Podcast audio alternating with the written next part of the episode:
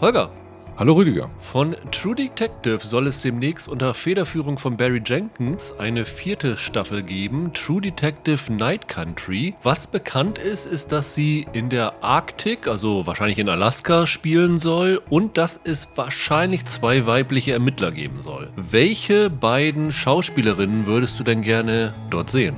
Ich würde ganz gerne das Heavenly Creatures Dream Team wieder zusammenbringen. Kate Winslet und Melanie Linsky, die ja gerade mit Yellow Jackets, Ja. äh, da spielt die, glaube ich, mit. Die haben so ungleiche Karrieren gehabt. Die eine ist davon gezogen. Ich fand die andere immer interessanter. Und die hat jetzt ihren Erfolg und vielleicht wäre das ganz lustig, die mal als so ein Duo zusammenzuspannen. Wobei natürlich True Detective, da ist das Interessante ja, dass auch die Ermittler eigentlich so gebrochene Charaktere sind und Charakterdarsteller sein müssten. Ich kann es mir auch sehr gut vorstellen mit Gillian Anderson und Viola Davis. Michael, Viola Davis hattest du auch auf der Liste, ne? Äh, ja, weil bei True Detective machen die das doch, also zumindest in Staffel 1 und 3 war das doch so, dass es mehrere Zeitebenen gab. Und da hat, haben wir in der ersten Staffel Woody Harrelson und Matthew McConaughey sowohl die jüngeren als auch die älteren Versionen gespielt. Und in Staffel 3 doch war es auch Mahershala Ali in Ja. allen, oder? Ich hatte jetzt hier die Idee, dass man als die älteren Ausgaben Viola Davis und die Anjanue Alice nimmt. Und in den jungen Versionen, wo dann halt die, der Hauptplot spielt, nimmst du dann Lupita Nyong'o und Kiki Lane Ja. aus If Beale Street Could Talk. Barry Jenkins Vertraute. Genau, das ist eine Barry Jenkins Vertraute. Und ich weiß nicht, ich glaube, dass Nyong'o und Lane ein super Duo abgeben würden, weil das A sind das zwei Powerhouse-Darstellerinnen. Und andererseits, die haben einen sehr unterschiedlichen Typus. Und ich glaube, das macht es interessant. Ich habe auch so ein bisschen wie Holger zwischen drei verschiedenen Namen geschwankt. Zum einen einmal die Nähe zu Barry Jenkins, bin ich auf Regina King gekommen. Die fand ich ja in Watchmen schon so genial. Ich kann die mir in so einem True Detective Stoff echt gut vorstellen. Was ich ja dann mal gedacht habe, es spielt ja im Alaska oder irgend sowas, also irgendwie Nordisches wäre ganz gut. Ich hätte erst geguckt, ob es irgendwelche Inuit-Darstellerinnen gibt. Habe ich aber jetzt nicht so richtig gefunden. Und dann habe ich an Sitze Barbet Knutzen aus Borgen gedacht, die, glaube ich, so eine Ermittlerrolle noch nicht hatte, obwohl es ja so viel Nordic Noir gibt. Die kann ich mir extrem gut vorstellen. Und mein dritter Name ist, und da ist die Frage, ob man sie aus ihrem Ruhestand rausholen könnte, Jodie Foster. Wir haben jetzt gerade letzte Woche über Clarice gesprochen, also 30 Jahre nach Schweigen der Lämmer, wieder eine gebrochene Ermittlerin oder so. Aus dieser Dreierkombo was zusammenzustellen, wäre ich sofort dabei. Hallo und herzlich willkommen zu einer neuen Ausgabe von Serienweise. Mein Name ist Rüdiger Meier und ich begrüße ganz herzlich Holger Lübgemann Einen wunderschönen guten Tag. und Michael Hille. Hallo. Ja, drei Podcaster für drei Serien heute mal wieder zusammen. Wir haben wieder einiges vor und einige große Titel und einen ja, kleinen Titel im Gepäck für euch da draußen. Wir reden wie immer in chronologischer Reihenfolge der Erscheinung heute. Also wir werden beginnen mit der Adaption der Videospielreihe Halo, die am Donnerstag bei Sky gestartet ist mit der ersten Folge und dann im Wochenrhythmus laufen wird. Dann sprechen wir über Bridgerton, die zweite Staffel, die heute bei Netflix startet, beziehungsweise Holger wird da nur neugieriger Zuhörer sein, weil er hat die zweite Staffel noch nicht gesehen. Hast du die erste gesehen, Holger? Ich glaube, ich habe da mal zehn Minuten reingeguckt, aber ich habe entschlossen, dass ich nicht die Zielgruppe bin. Dafür hat Holger aber sehr viel zu unserer dritten Serie zu sagen, weil die war auf seiner Vorschauliste für die Serien, auf die er sich dieses Jahr am meisten freut. Genau. Da geht es um The Responder, eine Serie, die am Montag bei Magenta TV starten wird mit Martin Freeman. Dieses Mal darf er ermitteln, ohne ständig von einem Sherlock genervt zu werden. Ganz andere Rolle. Ganz andere Rolle. Und ja, wie immer freuen wir uns über Feedback an serienweise.web.de, Twitter at Serienpodcast und in den Kommentaren bei iTunes, wo ihr uns natürlich abonnieren und bewerten könnt, wie auch bei Spotify. Dann lasst uns doch gleich mal loslegen. Ja, Halo, eine Videospielreihe, die damals 2000 und Äh, eins. 2001 bei Microsoft äh, zum Start der Xbox rausgekommen ist. Das war, glaube ich, so das Feature-Game, als sie das rausgebracht haben. Genau. Also Xbox-exklusives Spiel. Hat sich das mittlerweile geändert oder ist es immer noch so? Nee, du spielst Halo nur auf der Xbox. Ja. Gibt's nicht für Sony, also PlayStation. Mittlerweile gibt es wie viele Spiele davon? Es gibt sechs Hauptteile, aber ich meine, es gibt insgesamt 14 bis 15 Ja. Spiele. Das letzte ist jetzt 2021 rausgekommen. Ihr hört schon, Michael hat ein bisschen mehr Ahnung von diesen Spielen als äh, Holger und ich. Wir haben die noch nie gespielt, aber Michael, du hast mal reingezockt. Ich habe zwei Teile ganz gespielt und einen so auf Partys, so Multiplayer-Partys Ja. mit anderen. Das ist ein Ego-Shooter, ne? Nicht alle, aber die meisten sind Ego-Shooter. Ist natürlich ein Videospielgenre, das ein bisschen schwierig zu adaptieren ist, Mhm. weil du das natürlich nicht aus der Ich-Perspektive erzählen kannst, sondern du musst ja ein bisschen den Kosmos erzählen. Gibt es denn da diese Zwischensequenzen, Videos dazu? Ja, ja, es gibt so Cutscenes, die erzählen ja auch Geschichten, aber die einen mehr, die anderen weniger, sag ich mal so. Aber ja, es gibt da jetzt in dem letzten Teil soll es wohl auch sehr lange Ja. Szenen gegeben haben. Das ist schon für einen Shooter ein bisschen mehr Handlung als jetzt bei Call of Da Duty. gibt es eine ganze Franchise drumrum. Ne? Genau. Gibt es nicht sogar Comics und Romane? Genau, beides. Und es gibt auch äh, so Animationsfilmsegmente. Ich glaube, das sind so 30, 40 Minuten. War auf jeden Fall ein Riesenhit, was sich auch daran zeigt, dass es halt so viele Teile davon gibt. Ich glaube, irgendwann, als einer rausgekommen ist, wurde in 24 Stunden 200 Millionen Dollar oder sowas umgesetzt. Also Ja. irgendwie eine Wahnsinnssumme. Und dementsprechend gab es schon lange Bemühungen, Sehr dieses Halo zu einem Anfangsfilm zu machen. Ne? Und da waren nicht ganz unbekannte Namen da involviert. Ich meine, es war sehr früh Steven Spielberg beteiligt. Ich glaube, der erste war tatsächlich Alex Garland, der da involviert gewesen ist. Dann kam irgendwann Guillermo del Toro mit dazu. Der hat dann im Grunde genommen aus der Prämisse Pacific Rim gemacht, so ein bisschen. Ne? Also sehr ähnlich. Del Toro wollte alles schon mal verfilmen, muss man dazu sagen. Ja, das, das ist richtig. Und Neil Blomkamp von District 9 war auch mal involviert. Also so die, eigentlich die größten Sci-Fi-Regisseure, die es im Moment gibt, waren da irgendwie, hatten alle mal ihre Finger im Spiel. Aber ich meine, Spielberg als Produzent war da halt auch schon jetzt Äonen gefühlt dran. Ich glaube, dass er das selber macht, stand nie richtig Ja. zur Debatte, aber der war immer interessiert dran, weil das ja letzten Endes auch wie Mass Effect oder so eines der wenigen Videospiel-Franchise ist, das einfach so eine Bandbreite und diverse Spielmöglichkeiten bietet. Aber das ist ja total interessant, weil das sind ja alles Leute, die Filmregisseure sind für Kinofilme. Und dass sie sich davon dann verabschiedet haben, um zu sagen, wir machen lieber eine Serie, ist ja ein großer Schritt. Amblin Entertainment ist jetzt immer noch als Produzent mitgeführt. Ja. Kann aber auch sein, weil sie damals die Rechte hatten, mussten sie sie sozusagen im Credit geben. Aber die Hauptproduzenten sind jetzt, glaube ich, Paramount. In den USA startet das Ganze ja auch bei Paramount Plus. Bei uns wird Paramount Plus ja, so ist der aktuelle Stand im Herbst starten unter dem Sky Banner. Aber jetzt haben sie offensichtlich ja so einen Sondervertrag mit Paramount rausgehandelt, dass sie das hier jetzt schon auf Deutsch und auch auf Englisch in Deutschland bringen können. Was ja auch schon mal ein bisschen dafür spricht, dass die Erwartungen an diese Halo-Adaption dann doch relativ groß sind und sie vermuten, dass es ziemlich viele Fans gibt, die das jetzt unbedingt sofort sehen wollen und nicht irgendwie ein halbes Jahr später erst das gucken wollen. Und die zweite Staffel hat schon grünes Licht bekommen. Genau, das ist schon genehmigt worden. Was wir vielleicht erstmal sagen müssen, ist, dass die Handlung nicht so viel mit dem Videospiel gemein hat, oder Michael? Nee, also ich glaube, der Grundkonflikt ist schon derselbe. Also, dass die Menschheit sich in einem intergalaktischen Krieg mit diesen Covenant befinden, so einer Alien.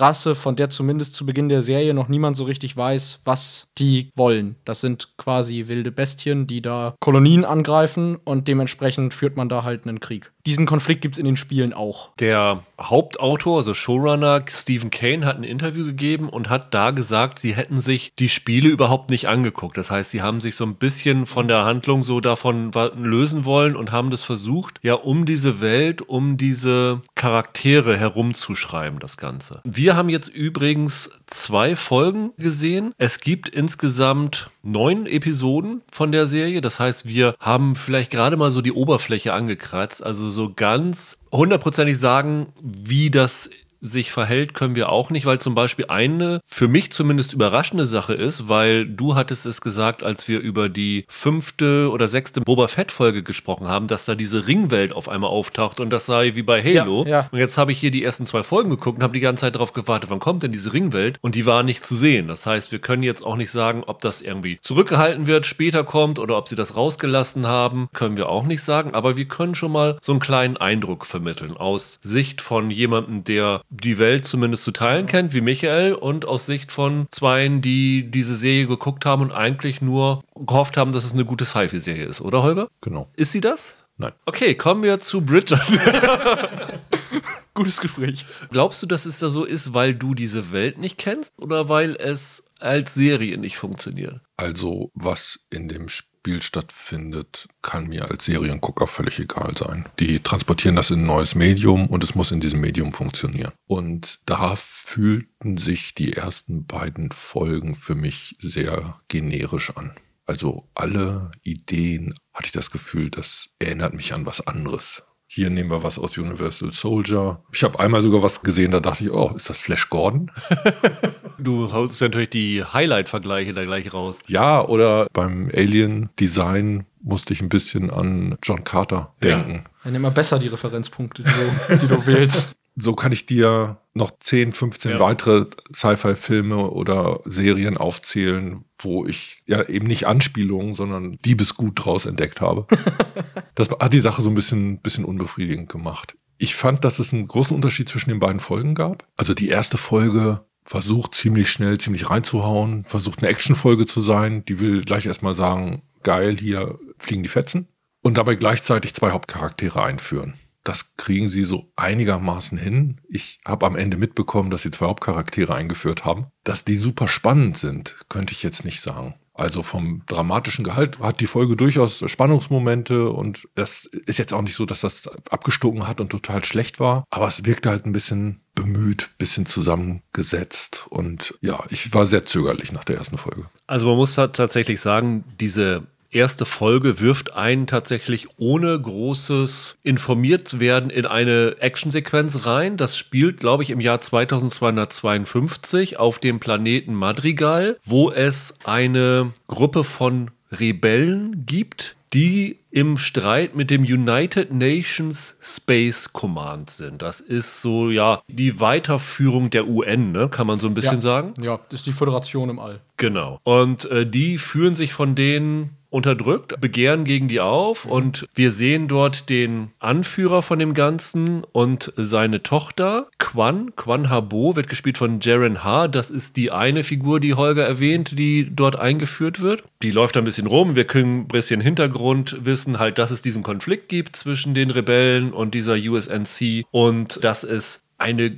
Gruppe von Supersoldaten gibt, den Spartans, die ja, von denen fast so irgendwie als, als gottgleich gesehen werden. Das ist so eine ganz mysteriöse Gruppe, die von den Leuten, die darüber reden, eigentlich, glaube ich, noch keiner gesehen hat, aber es gibt da ganz viele Legenden drum. Also die kann man nicht töten und sowas alles. Genau. Und dann ist halt diese Quan Habo mit ihren anderen Teenager-Freunden unterwegs da, außerhalb von dieser Festung und macht dann irgendwie eine Entdeckung im Wald. Also sie sieht so eine Reflexion oder irgend sowas und geht dem nach und entdeckt dort ein Raumschiff. Und äh, alle denken erstmal, ja, jetzt greifen diese USNC und die Spartans an. Nee, es sind halt diese Covenant Aliens, die dort auf diesem Planeten gelandet sind. Und dann gibt es halt einen Kampf zwischen denen, der relativ einseitig zugunsten der Aliens ausfällt, bis dann auf einmal diese Spartans auftauchen und sich dann kämpfend gegen diese Covenant Aliens zur Wehr setzen. Das ist so erstmal die allererste Szene von dem Ganzen. Ja. Und wir finden dann heraus, dass diese Covenant Aliens auf der Suche nach irgendeinem mystischen Artefakt gewesen sind. Und der Anführer von den Spartans,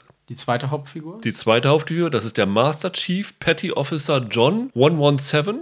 Ja. Wird gespielt von Pablo Schreiber. Das ist halt ja so eine Kampfmaschine. Also man sieht diese ganze Einheit der Spartans, die sind alle komplett in Rüstung. Und zwar nicht irgendwie eine Rüstung, die wie beim Mandalorian sehr anschmiegsam an den Körper sind, sondern die sehen richtig bullig aus. Das ist so ein. Kampfpanzer auf zwei Beinen, ne? Ja, genau. Und davon gibt es so, wie viel sind es insgesamt? Vier? Ich glaube, in der Szene sind es vier. Ja. Und dieser John 117 ist halt der Anführer von dem Ganzen. Und der fässt dann dieses Artefakt an und auf einmal bekommt er so einen, ja, so einen Energiestoß und entwickelt Erinnerungen. Wir wissen nicht genau, was es ist, aber das ist etwas, was nicht vorgesehen ist, weil diese Spartans sind eigentlich programmiert, dass sie komplett emotionslos sind, keine Erinnerungen an früher haben. Es sind wirklich halt Kampfmaschinen. So sind sie programmiert worden von einer genialen Wissenschaftlerin, wie es halt so in Sci-Fi-Serien so ist. Dr. Halsey wird gespielt von Natasha McElhone, die ich erst mit ihrer blonden Kurzhaarfrisur überhaupt nicht erkannt habe. Und diese Berührung von dem Artefakt löst dann bei dem John 117 was aus, nämlich er bekommt die Anweisung, dass er diese Quan töten soll. Es ist ja so, dass er dann sozusagen sich diesem Befehl widersetzt und sich halt dieser Quan annimmt. Und das ist eigentlich so die, zumindest für die ersten zwei Folgen absehbar die Hauptprämisse. Und so wie Holger gesagt hat, es gibt sehr, sehr viele Ähnlichkeiten mit Sci-Fi-Filmen, ist diese Hauptprämisse tatsächlich sehr ähnlich zu einer Serie, die wir vorletztes Jahr besprochen haben, ne, Michael? The Mandalorian. Ja. Ne, Ein Mann mit Helm und also The Lone Wolf and his Cup. Genau. So. Das, klar, das ist die erste Assoziation. Und viel mehr, als wir jetzt gesagt haben, passiert ja auch in dieser ersten Folge nicht, weil die halt wirklich, wie lang ist die? 60 Minuten und die erste 30 Minuten sind das Geballer. Ja. Dementsprechend ist ja noch nicht viel passiert in der ersten Folge. Ja, und klar, also die Mandalorian-Anleihen sind super offensichtlich, nur dass die Quan natürlich nicht so knuffig ist wie Baby Yoda.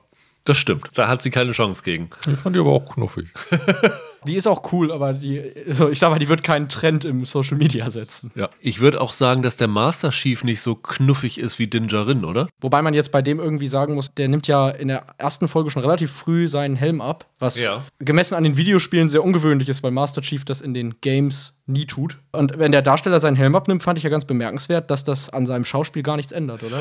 Also, der scheint tatsächlich nur so zwei Gesichtsausdrücke zu haben, also mit Helm auf und Helm ab. Das, so wirkte das auf mich, ehrlich gesagt. Ja, aber ich glaube, der macht genau das, was die Rolle erfordert. Ja, möglich. Also ich war ganz erstaunt, den wiederzusehen, weil das ja der Darsteller von Matt Sweeney aus American Gods. Da war er ja als Nebenfigur einer der wenigen Pluspunkte der Serie, wenn du mich fragst. Ich fand es interessant, dass der da wieder aufgetaucht ist. Also ich muss grundsätzlich sagen, ich wusste das halt nicht, dass der in den Spielen diesen Helm nicht abnimmt. Ich fand's aber in dem Moment eigentlich gut, also in dem Moment. Also es ist halt was, was nicht irgendwie so wie bei Mandalorian kurz mal ist und er dagegen irgendwas verstößt, sondern das ist hier tatsächlich bewusst so gewählt. Und ich kann das komplett nachvollziehen, warum das so gewählt worden ist, weil wenn du vier Leute in irgendwelchen Kampf Ausrüstung rumlaufen hast, die sich lediglich dadurch unterscheiden, dass sie eine andere Nummer auf der Brust haben und eine andere Visierfarbe haben. Oh, die Nerds unterscheiden die auch noch an den Waffen. Ja, natürlich. Aber für den normalen TV-Zuschauer musst du dir natürlich eine Möglichkeit geben, dass du an diese Figuren andocken kannst. Und da ist es wirklich notwendig dafür, dass sie die Helme abnehmen. Ist das bei den anderen im Videospiel auch so, dass die auch nie den Helm abnehmen? Die haben immer den Helm auf. Also, das ist bei allen hier wirklich so, dass du die tatsächlich auch in echt siehst. In den Spielen ist das halt so, du spielst ja normalerweise den Master Chief und wenn du mit Freunden spielst, kannst du halt maximal zu viert spielen, dann spielen die anderen halt die anderen Figuren. Ja. Ich finde auch, es ist richtig, dass er den Helm so früh abnimmt, weil sonst wäre es noch mehr Mandalorian gewesen, als es sowieso schon ist. Findest du? Ich finde, die erste Folge hat die ganze Zeit so ein, das ist jetzt die Kriegsfilm-Version davon. Nee, ich fand, die Tonalität war von Anfang an was anderes. Also, dass es in diesem Motiv eine Vergleichbarkeit gibt und man eigentlich immer Probleme hat bei Figuren in Vollrüstung, keine Frage. Dementsprechend habe ich auch gedacht, das ist eine Frage der Zeit, bis er das Ding da absetzt. Und ich glaube, das ist halt Zugeständnis an die Serienwelt. Das müssen die machen. Ja, klar. Und jetzt haben sie es halt früh gemacht, damit sich die Hater in der ersten Folge schon drüber aufregen Ja. können und danach wieder eingefangen werden. Das ist ja die Hauptfrage bei Halo. Ist diese Serie für Fans des Videospiels oder Videospiele gemacht oder ist die Serie für Serienfans gemacht? Wie ist eure Meinung nach den zwei Folgen? Also, wenn ich eine Serie für die Videospielfans mache, würde ich die Spiele mir halt vorher angucken. Ja. Also da finde ich tatsächlich die Attitüde irgendwie Ja. schwierig. Wir orientieren uns dann nur so lose dran. Ja, weiß ich nicht. Aber ist das was für normale Seriengucker, müsst ihr mir sagen. Ich wollte Sci-Fi und habe nichts bekommen, was in Sci-Fi interessant ist. So gesehen hätte ich jetzt gedacht, das muss sich eher an die Fans des Videospiels richten, wobei das natürlich schwierig ist. Also es bleibt ja dabei, auch für die Leute, die die Games gerne spielen, das Game als Serie würden sie sich auch nicht angucken wollen.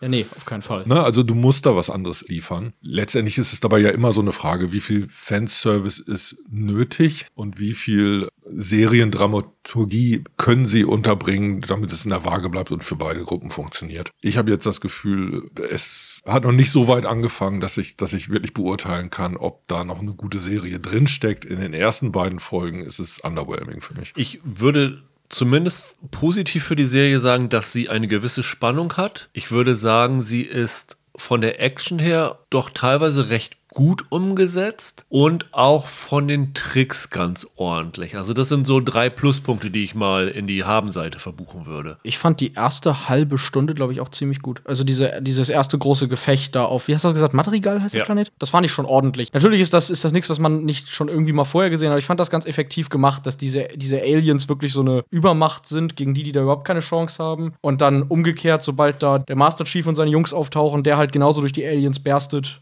wie die das vorher gemacht haben. Die hatten dann ja auch diesen kleinen Trick, dass sie hin und wieder dann aus seiner Ich-Perspektive gefilmt haben und dann tatsächlich so einen Ego-Shooter Momente da eingebaut haben. Das fand ich alles total okay. Also das hatte ein bisschen Wumms, aber danach kam ja auch nichts mehr in der Hinsicht. Oder Folge 2 hatte das gar nicht, irgendeinen coolen Action-Moment. Folge 2 fand ich war so eher der Versuch, uns so ein bisschen die Welt und die Figuren zu erklären. Das hat die erste Folge so ein bisschen versäumt. Die erste Folge war tatsächlich, wir zeigen euch mal ein bisschen Action und hofften, ja, genau. dass ihr da so ein bisschen von begeistert seid. Und dann versuchen wir so ein bisschen tatsächlich die Hintergründe zu erzählen. Was ist das für eine Welt, in der wir hier sind? Und was ist die Handlung, welche Planeten gibt es, was sind die wichtigen Figuren. Deswegen da auch laufen sie sehr viel ohne Helm zum Beispiel rum, weil man halt, uns halt da die Figuren näher bringen will. Ist eher ein ungewöhnlicher Ansatz. Normalerweise würde man denken, es würde genau umgekehrt laufen. Ja, und in der zweiten Folge haben sie dann auch ein kleines Problem, was Show Don't Tell angeht. Ich hätte es schöner gefunden, wenn sie mir die Welt gezeigt hätten, aber ein bisschen ist das so, dass es die quasi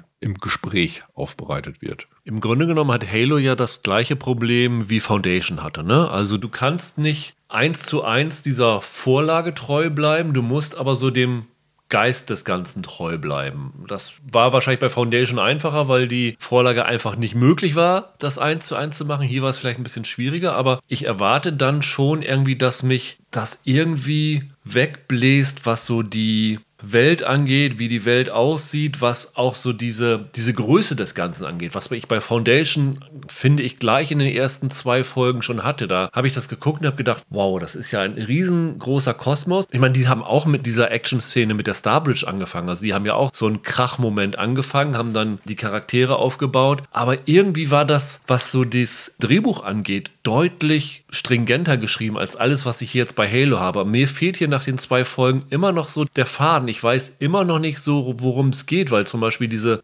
Geschichte, die uns jetzt als Hauptgeschichte verkauft wird in den ersten zwei Folgen. Ich bin mir nicht mal sicher, ob das im mhm. Endeffekt die Hauptgeschichte sein wird. Also irgendwie hätten sie es entweder von vornherein, finde ich, ein bisschen größer anpacken müssen, gleich nochmal viel mehr Welten, viel mehr Seiten zeigen, oder es tatsächlich noch fokussierter machen. Naja, das Problem ist ja, die Halo-Welt hat schlicht gar nicht so viele Seiten. Okay. Also, nein, also das ist, natürlich ist ja. das, bevor jetzt die, die Nerds hier irgendwie schreiben, natürlich gibt es da schon viele Welten und, und Prinzipien und Rassen und so weiter, ist, ist schon klar. Aber das ist halt eine Welt, die funktional darauf ausgerichtet ist, dass du halt einen Supersoldaten spielst, der möglichst viel kaputt schießt. Die haben sich ja, als sie mit den Spielen angefangen haben, da jetzt keine Gedanken gemacht, wie jetzt Asimov bei Foundation, da irgendwie ein komplexes Universum oder so zu bauen, sondern das sind die Feinde und das sind nicht die Feinde und auf die einen musst du schießen und die anderen schießen mit dir. Und das wird dann in den späteren Spielen sicherlich ausgebaut, aber letzten Endes ist das halt eine generische Science-Fiction-Welt aus der Sicht eines Militärapparats also wenn da in der Serie mehr kommt als das, dann kommt es ausschließlich von den Autoren und nicht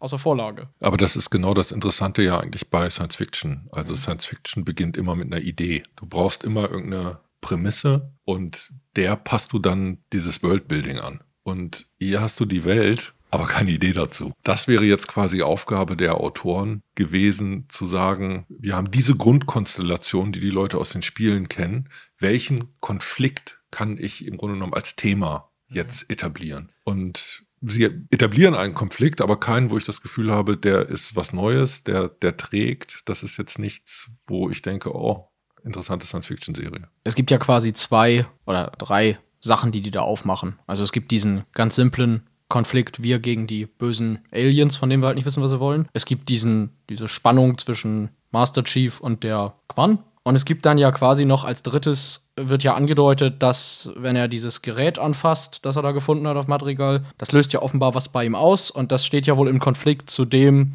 was da mit ihm gemacht wurde, weshalb er halt jetzt so ein Supersoldat, so eine Killermaschine ist. Aber ich finde, nichts davon ist jetzt super interessant. Ich, kann, ich weiß nicht, wie ich es anders sagen soll, aber ich hatte bei allen drei Erzählsträngen das Gefühl, dass ich nicht genug erfahren habe, um da jetzt wirklich ein Interesse für zu entwickeln, wie es aufgelöst wird irgendwann mal. Also das sind ja die einfachen dramaturgischen genau. Konflikte genau. der unteren Ebene. Mhm. Aber was ich meinte, war quasi noch eine übergeordnete Idee. Also, also bei Asimov und Foundation ist es ja im Grunde genommen, wie wäre es, wenn eine Voraussage in einem so großen Bogen wirksam sein kann, mhm. dass im Grunde genommen eine ganze Dynastie davon bedroht ist und daran spiele ich dann halt Untergang und Aufbau einer Kultur nach. Das ist erstmal diese Grundidee und die breche ich dann runter auf, auf einzelne Konflikte und da werden dann im Idealfall interessante Folgen irgendwann mal draus. Und hier ist es aber so, bei Games hast du ja meistens so, so diese Mission, quasi eine Art und Weise, wie der Konflikt im Game gelöst wird. Das ist halt Ego-Shooter oder Artefakte einsammeln oder whatever. Was hier aber fehlt, ist genau dieses Übergeordnete. Und das hätte jetzt als Serienautor von denen geliefert werden müssen. Und dass so Einzelkonflikte da sind, äh, sie haben es unter anderem noch dieses Programm, das diese Spartans, Supersoldaten entwickelt hat, das ist politisch offensichtlich äh, unter Druck geraten. Das ist auch so eine Geschichte, wo ich dachte, hm, Maze Runner, oder? da, da kommt das auch ein bisschen vor so viele kleine einzelne Konflikte sind da durchaus drin. Für mich ist die, ist die große Richtung, ist die übergeordnete Idee das Fehlende. Was so ein bisschen angedeutet wird, was es vielleicht sein könnte, und das kann man im Moment noch nicht absehen, ist ja, ich fand es ja irgendwie ziemlich blöd, dass sie irgendwie so mit diesem Kampf gegen diese Aliens, die sich nicht ausdrücken können, weil sie halt keine humanoiden Aliens sind, losgeht. Aber dann kommt ja dieser Aspekt, dass in dem Palast, wo die Anführer von der Aliens sind, irgendeine Menschenfrau dabei ist, die dann irgendwie losgeschickt wird, um irgendwelchen ja. Konflikt zu lösen. Und da scheint es dann tatsächlich das zu sein, was vielleicht das übergeordnet sein soll. Wie hängt die mit den Menschen zusammen? Wie ist die dorthin gekommen? Gibt es da irgendwas, was sie verbindet? Und ich vermute mal, das wird es sein. Und das wird vielleicht am Ende die größere Geschichte sein. Aber ich erwarte schon irgendwie mit einer Serie, die auch in diesem Rhythmus, also im Wochenrhythmus kommt, dass ich zumindest nach zwei Folgen halbwegs greifen kann, worum es geht. Und das habe ich bei Halo leider nicht. Noch mehr.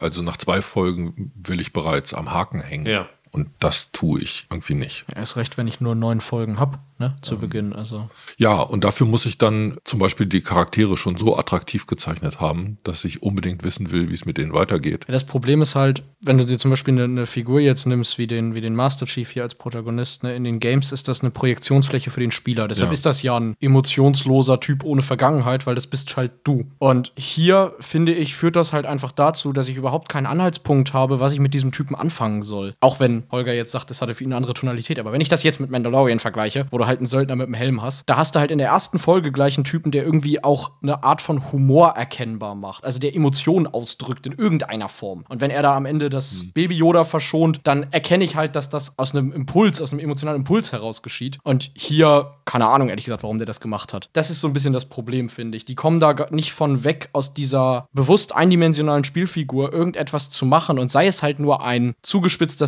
Stereotyp, mit dem ich irgendwie was anfangen kann, den ich irgendwie greifen kann. Ich fand die Serie auch echt schlecht gespielt. Also ich ja. wüsste da keinen guten Darsteller drin. Also den Pablo Schreiber, habe ich ja schon gesagt, fand ich ganz schwach. Was mich am meisten überrascht hat, McElhone mag ich eigentlich total gerne. Ich fand die in Ronin damals super. Ich fand sie in Truman Show klasse und ich fand auch, obwohl die Serie nicht so meins war, sie in Californication als Ehefrau von Duchovny ganz gut. Und hier ist die irgendwie so blass und austauschbar. Die hat irgendwie gefühlt jede Persönlichkeit hier abgegeben an der Haustür. Also fand ich immer ein bisschen bizarr, also dass sie tatsächlich da gute Leute haben und aus denen nichts rausholen. Ja, das bleibt alles ein bisschen flach. Würdet ihr noch weiter gucken? Bin ja Masochist. Du, also, du wirst tatsächlich noch gucken? Ich glaube, ich würde noch einer Folge eine Chance geben. Ob man greifen kann, worum es geht, oder? Ja, genau. Ja. Ob nochmal was anderes passiert oder jetzt, ob nochmal ein anderer Topf aufgemacht wird. Vielleicht auch gerade deshalb, weil sich die ersten beiden Folgen noch gar nicht wie ein funktionierender Anfang anfühlen. So ein paar Sachen waren dann schon drin. Also wie gesagt, die Action-Szene in der ersten Folge fand ich ganz gut. Ja. Jetzt als jemand, der die Spiele dann auch kennt, fand ich es cool, dass du Jen Taylor dabei hast, die die Cortana spricht, diese KI. Das ja. tut sie nämlich in den Spielen auch. Also jetzt aber mit, nicht mit großen Hoffnungen. Cortana übrigens so eine künstliche Intelligenz, die, ich glaube, in den Spielen dem Master Chief in den Anzug implantiert wird oder irgend sowas? Ja, also du hörst halt immer, wie er mit der spricht. Ja. Die, die spricht quasi mit dir als Spieler. Wie sie genau hiermit vorgehen, ist von den ersten zwei Folgen noch nicht wirklich absehbar. Ist auch so ein Faktor, was man erstmal sehen muss, ne? Also. Das ist mir absolut schleierhaft, wie man, jetzt für Leute, die das gar nicht kennen, wie man so ein Szenario mit einer, mit einer KI und mit dieser Form, die die dann hat, wie die das einfach so reinschmeißen können, ohne dir einen Satz zu geben, was das Ganze soll. Ja, ja. Also, ich, habe ja nichts dagegen, wenn du Sachen nebulös hältst, aber das war wirklich, selbst ich, der ja Cortana kennt, hatte da Fragezeichen. Ja, aber diese Franchise ist so groß und so erfolgreich und auch so lange, dass die, glaube ich, wirklich zu Recht glauben können, dass eine Generation mit denen groß geworden ist. Das ist ja natürlich aber ein Problem, weil wenn du so viel voraussetzt für Leute, die vielleicht die Videospiele nicht kennen und andererseits aber dann halt nicht den Kanon berücksichtigst, dann zielst du am Ende an allen Zielgruppen vorbei. Mein letzter Mandalorian-Vergleich.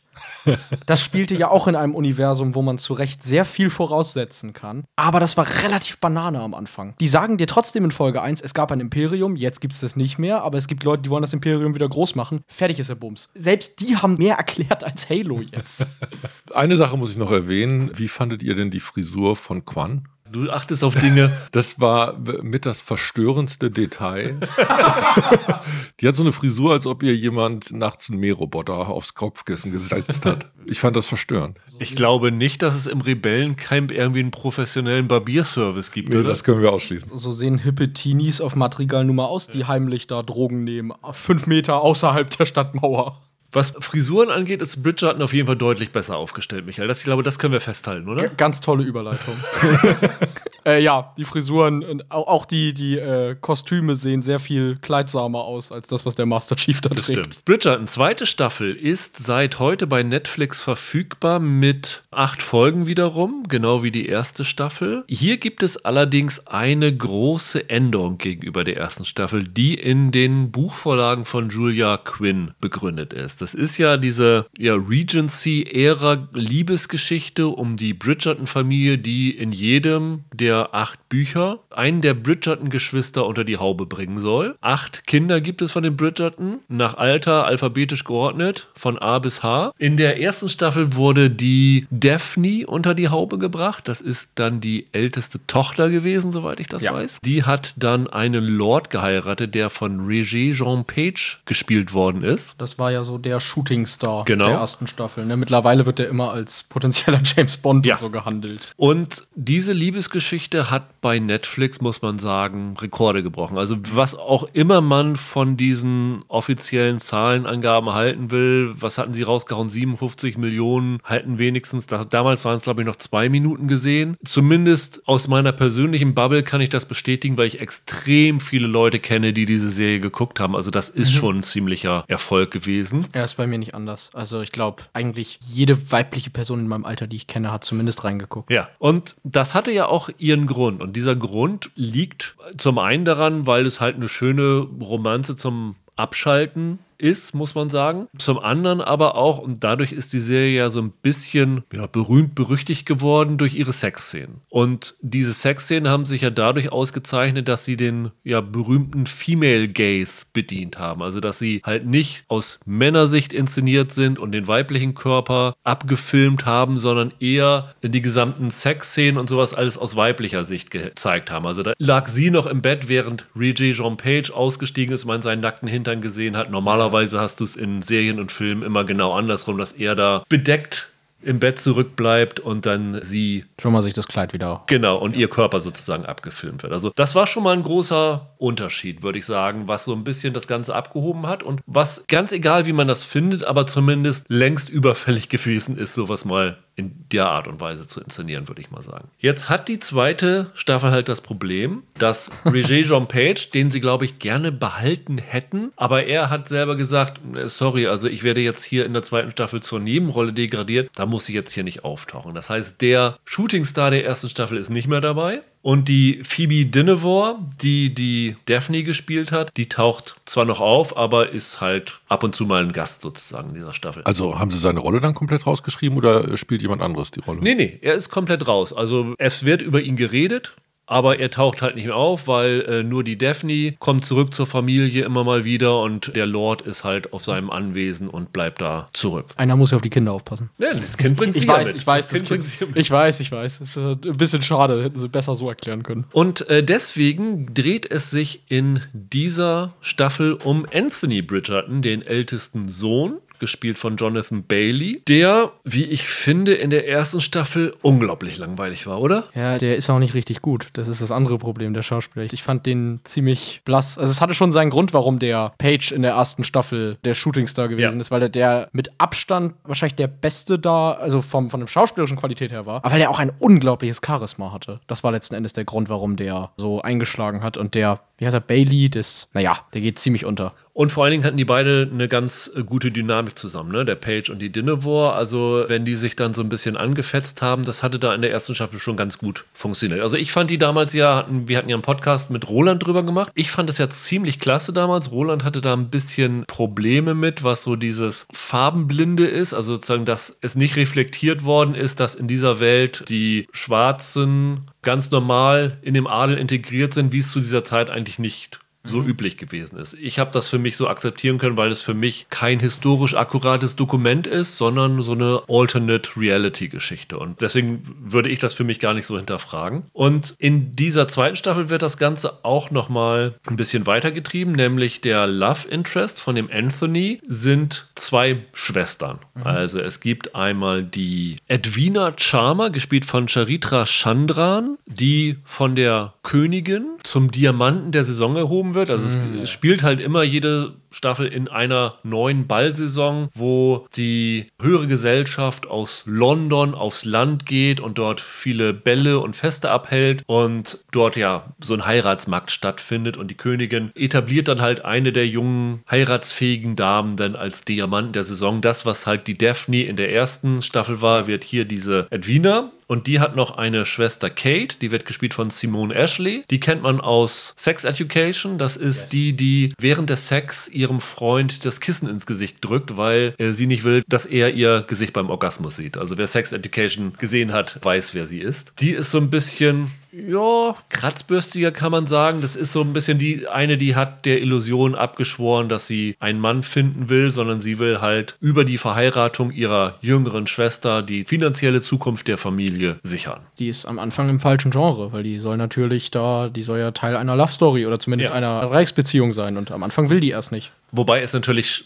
gleich von der ersten Szene an klar ist, es gibt dann halt so eine Szene hoch zu Ross, wo sich der Anthony und sie treffen und du weißt natürlich als Zuschauer gleich, die sind bestimmt füreinander, aber wie es halt so in Liebesgeschichten ist, es werden immer wieder Hindernisse zwischen ihre Beine geworfen und dann ist halt die Frage, für welche der beiden Schwestern entscheidet er sich. Das ist im Grunde die Prämisse des Ganzen. Dazu gibt es wieder halt viele, viele Ballszenen, viele Wortgefechte, viele schöne Kostüme, viel Pop-Songs in Klassikmusik. Also das erste, was auftaucht, ist, glaube ich, Material Girl von Madonna. Ja, das habe ich auch erkannt. Ich habe in Staffel 1 damals tatsächlich erst eine Kritik lesen müssen, um zu kapieren, dass die da Ariana Grande und Billie Eilish spielen. Ja. Weil ich, um ehrlich zu sein, glaube ich, zuvor noch nie einen Song von Ariana Grande oder Billie Eilish gehört hatte. Hier jetzt ja Material Girl habe ich rausgehört. Was war es denn noch? Also war da noch mal irgendwie die Grande dabei? Naja, ganz am Ende ist Wrecking Ball von äh, Miley Cyrus. Das, stimmt, ja. finde ich, kann man auch gut erkennen. Diamonds von Ri- Rihanna ist dabei gewesen. Ach genau, und You Ought to Know von Alanis Morissette war da dabei gewesen und ein Harry Styles Song und ein Pink Song. What About Us? Also sind relativ bekannte und es sind tatsächlich, glaube ich, Sachen, die nicht extra für die Serie eingespielt worden sind, sondern schon vorher von verschiedenen Gruppierungen eingespielt worden sind. Also eine ganz bekannte ist das Vitamin String Quartet. Ja, das hat in der ersten Staffel sehr viel gehabt. Die hat hier zum Beispiel Nirvana gleich am Anfang, das ist der erste Song, Stay Away, eingespielt. Da holt mich Westworld mit Piano-Covern von Radiohead mehr ab. Aber okay. Aber Cool. die Prämisse ist halt das gleiche. Also Ja.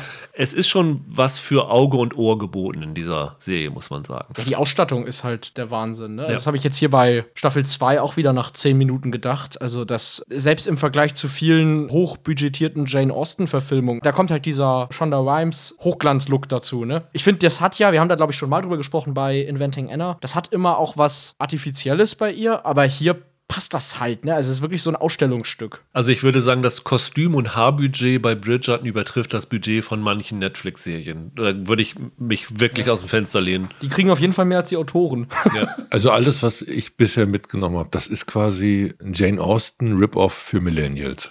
Mit so einem Feminismus-Überbau. ja, aber das hatte Jane Austen ja auch. Ja, genau. Naja, gut. Es spricht definitiv die gleiche Klientel an. Und das würde ich schon auf jeden Fall sagen, ja. Ja, ja, halt ohne diese Patina, die das Ja. hat, wenn du heute Stolz und Vorurteil adaptierst. Genau, es ist halt so eine, so eine Modernisierung Ja, von dem ganzen ja, ja, Stoff. genau. Du fandest die erste Staffel nicht so gut wie ich, Michael? Ich habe damals euren Podcast gehört und ich war größtenteils auf Rolands Seite, weiß ich noch. Ich hatte auch ja gar nicht jetzt, also Roland hatte ja wirklich dieses farbenblinde Casting immer wieder erwähnt. Ich fand eher, die Serie hatte grundsätzlich ein Problem damit, wie sie schwarze Menschen teilweise darstellt. Das war für mich ein großes Problem. Ich habe damals eine tolle Kritik im Observer gelesen, der ich zustimmen konnte, weil eben das Problem halt war, dass man da einerseits, was Rüdiger eben angerissen hat, sozusagen eine Welt zeigt, in der es diese äh, Klassenunterschiede, die damals gemacht wurden zwischen Rassen, nicht gibt, aber gleichzeitig wird halt dann schon trotzdem über Dinge wie Sklaverei gesprochen und du kannst es halt nicht, du kannst halt nicht beides haben. Und dann war halt das andere große Problem, abseits von dem Page hatten die weißen Figuren auffallend mehr Redeanteil als die schwarzen. Das war auch so eine Sache, die ein bisschen tricky war. Ich hab das aber schon so ganz entspannt gucken, bin dann aber irgendwann ausgestiegen bei dieser doch sehr berüchtigten Sexszene zwischen der Daphne und dem Simon. Nennen wir sie die Samenraubszene. Ja, wie gesagt, man kann das auf viele Arten formulieren, aber letzten Endes, das ging so in Richtung Nötigung bis hin zu was noch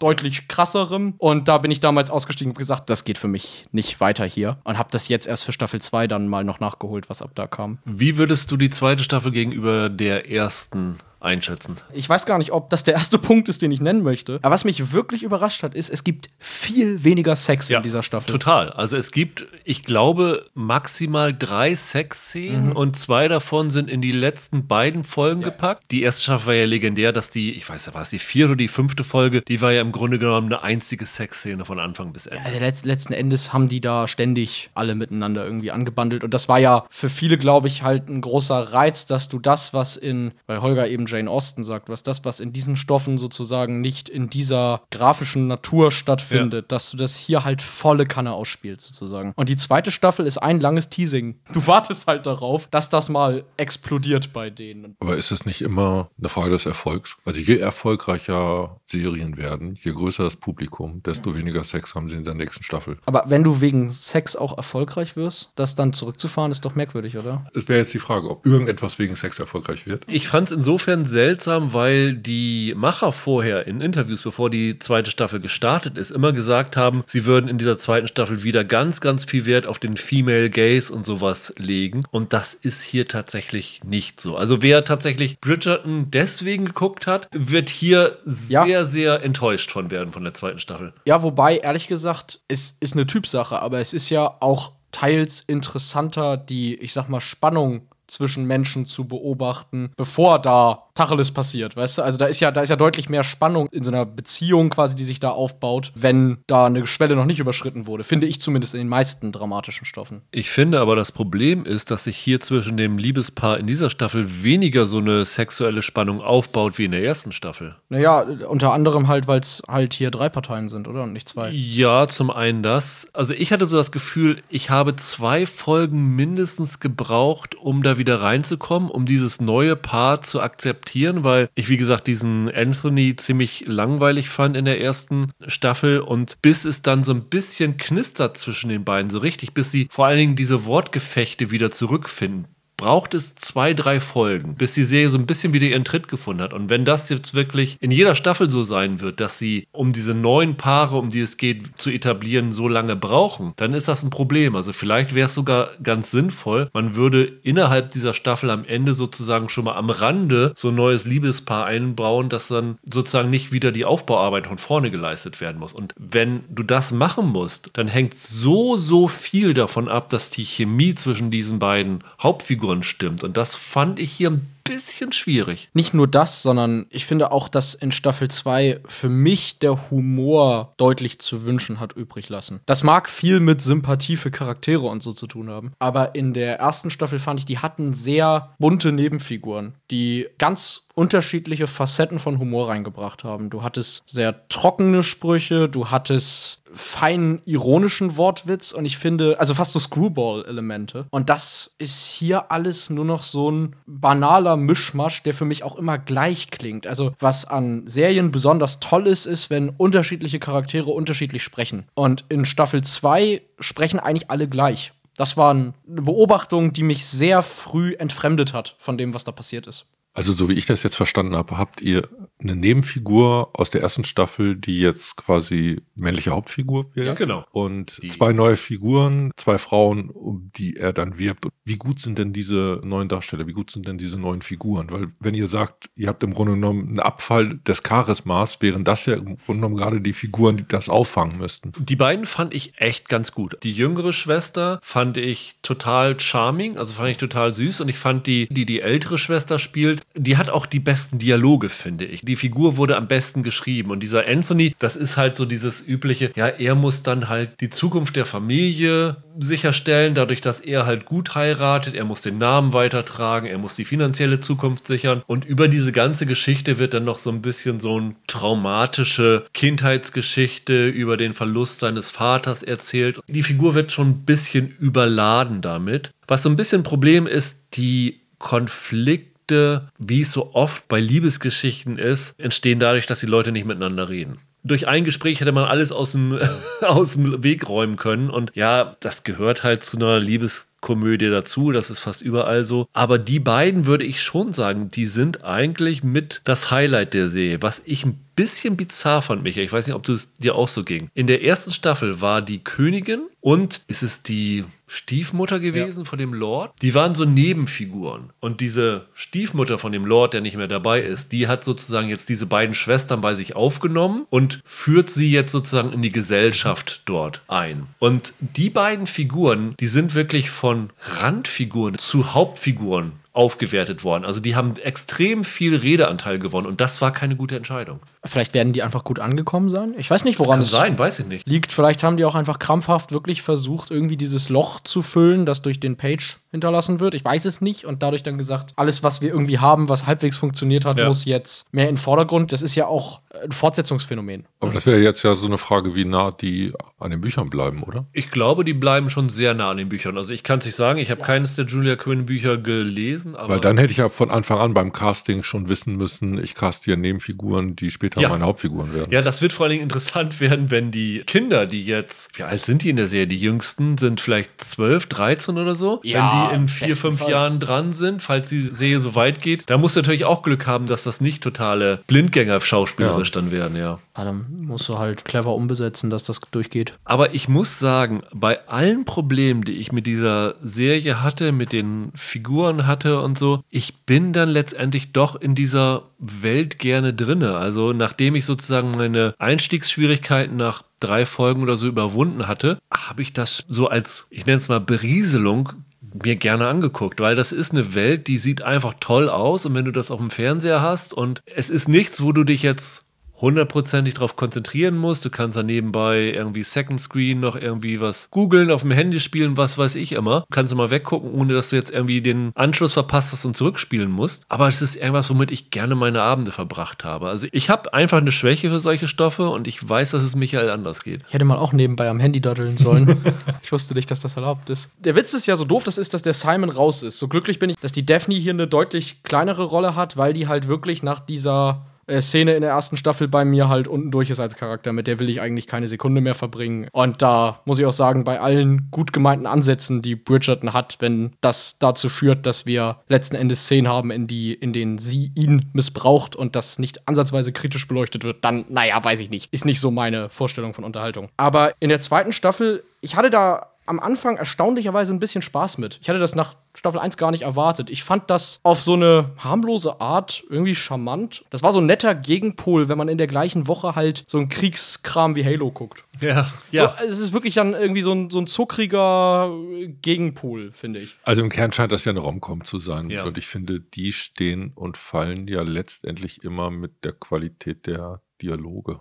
Ja, genau. Deshalb auch nochmal dieser Jane Austen-Vergleich, die ist unter anderem deshalb so oft wieder verfilmt worden, weil die einfach witzig ist, weil diese Dialoge einfach sowas Beschwingtes und Leichtes haben und dabei trotzdem noch ein bisschen was über Gefühl erzählen. Und das ist halt die tatsächlich auch die Stärke, wes- weswegen sozusagen nachdem diese Wiedereinführung oder die Neueinführung der Ja. Figuren gelaufen ist, wenn die tatsächlich, ich sag mal, nicht nur die Schauspieler, sondern auch die Autoren im Flow sind, dann hat man wirklich Spaß an diesen Dialogen. Mir ging's da, wie ich eben angedeutet habe, halt genau anders. Also ich finde, dass die hier einen Humor, der in irgendeiner Form mich kitzelt, komplett vermissen lassen. Ich fand halt A, reden die alle gleich und B, baut sich der Humor immer um dieselben drei Situationen. Die Dynamik zwischen diesen Figuren entwickelt sich eigentlich nur sehr gering für mich. Dementsprechend habe ich das schnell satt. Da reibt sich dann nicht mehr genug. Okay, ich spiele mal König Salomon. Ich glaube, wir haben eine Pattsituation.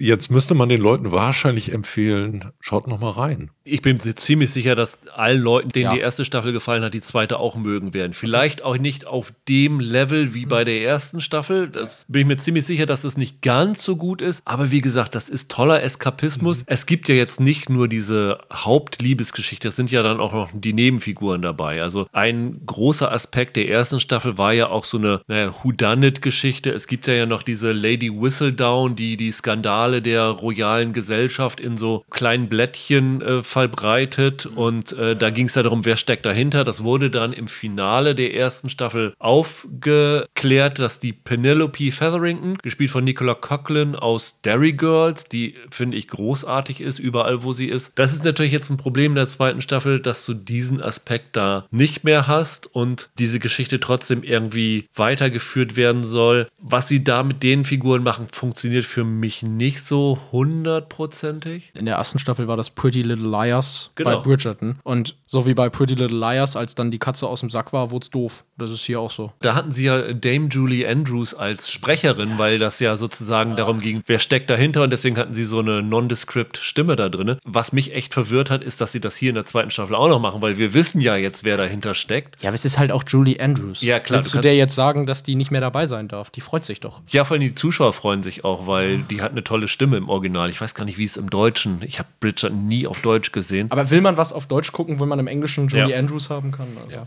Also ich denke auch. Also wer die erste Staffel mochte, wie gesagt, wird, glaube ich, mit Einschränkungen Spaß haben. Es sei denn, man hat für die Sexszenen geguckt, dann würde ich sagen, spart euch die Staffel, weil da werdet ihr enttäuscht werden. Ansonsten, wer so eine nette Liebesgeschichte für nebenbei haben will, ist hiermit sehr, sehr gut bedient.